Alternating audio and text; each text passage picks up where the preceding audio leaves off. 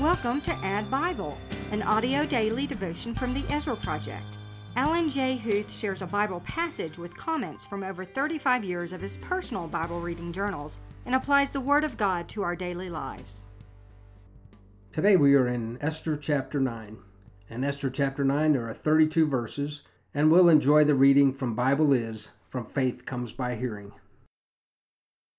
Esther 9 Now in the twelfth month, which is the month of Adar, on the thirteenth day of the same, when the king's command and edict were about to be carried out, on the very day when the enemies of the Jews hoped to gain the mastery over them, the reverse occurred.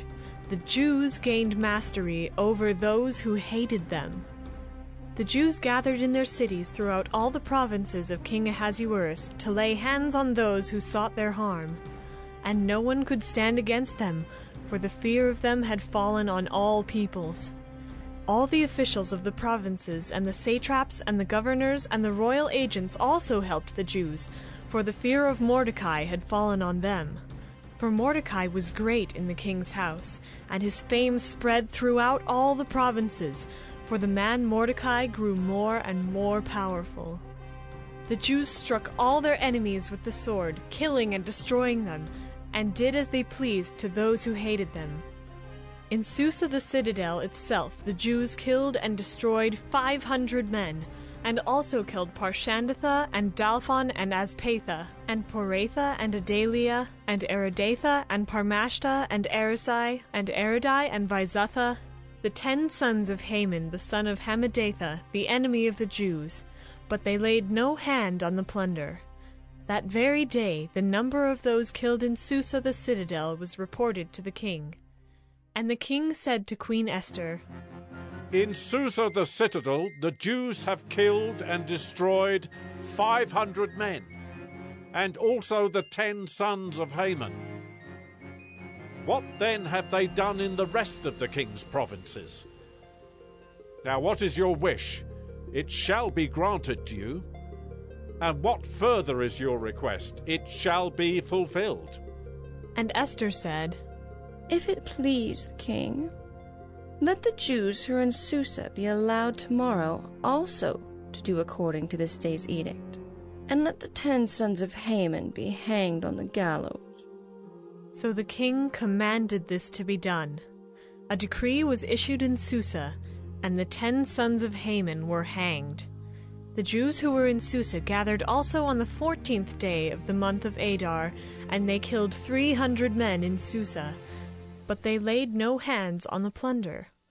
Now the rest of the Jews who were in the king's provinces also gathered to defend their lives, and got relief from their enemies, and killed seventy five thousand of those who hated them.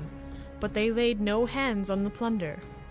This was on the thirteenth day of the month of Adar, and on the fourteenth day they rested and made that a day of feasting and gladness. But the Jews who were in Susa gathered on the thirteenth day and on the fourteenth, and rested on the fifteenth day, making that a day of feasting and gladness. Therefore the Jews of the villages, who live in the rural towns, hold the fourteenth day of the month of Adar as a day for gladness and feasting, as a holiday, and as a day on which they send gifts of food to one another.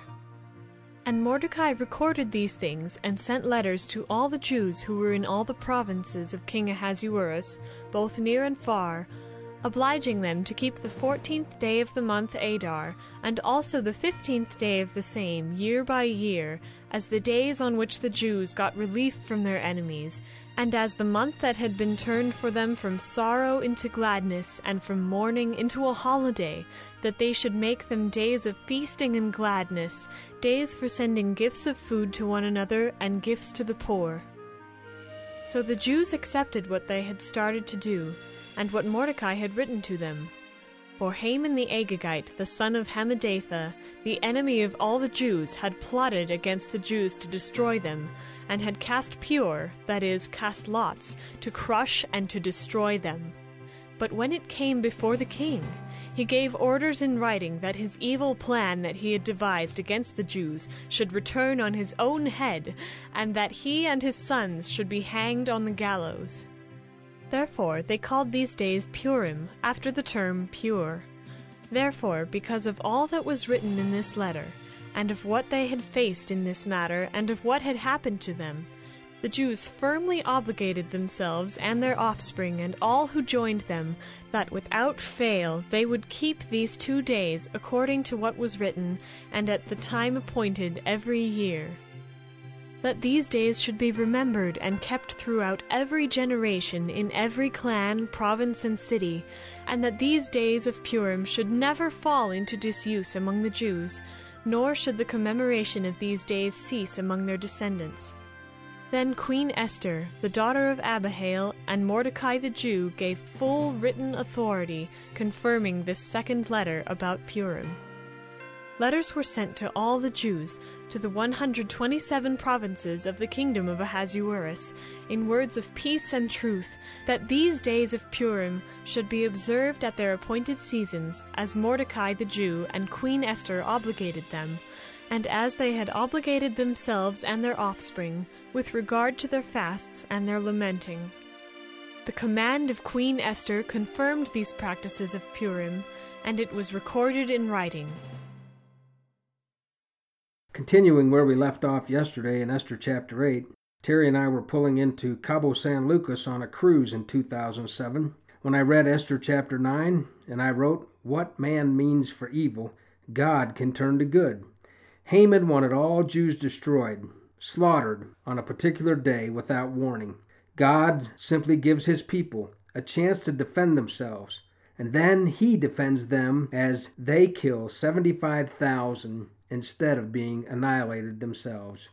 It doesn't matter how it looks, God can reverse everything for His good. Trust and obey, for there's no other way. Trust, trust, trust, and obey, and watch God work. And again, continuing some of the journeys we mentioned yesterday, on the day I read Esther chapter 9 last year, we were in Norway when I wrote, The day of destruction arrives. The Jews defend themselves and kill over 75,000 people. God protects his people. Why did people then hate Jews? And why do so many today hate Jews? Do we hate any other people group? Yet God sustains his land and his people, a testimony that God and his word are real. So, way back then, when Esther was written, there was a scheme to wipe out all the Jews. Not much has changed, has it? There's still people who want to wipe out all the Jews. And the question may be why. And I think we understand why. Because they are God's chosen people, and Israel is the promised land. Thousands of years later, Jews still exist, and so does the land and the nation of Israel. Just that thought alone ought to be an assurance to us that the Bible is true and the events that it covers are real. To think about it in a different way, how many Babylonians do you know today? Probably none, because according to God's Word, Babylon was wiped out. So, as we conclude Esther chapter 9, we can praise God that He preserved His people and He continues to do so today. Father, we give you thanks for the Jewish people, for your people, you chose a family to present your son to the world through. They happen to be Jews, and you have protected them throughout history, and you will continue to protect them as your word says. We give you thanks that just by their existence today, they are a testimony to your faithfulness and that we can trust in you. We thank you. In the name of Jesus. Hallelujah. Amen.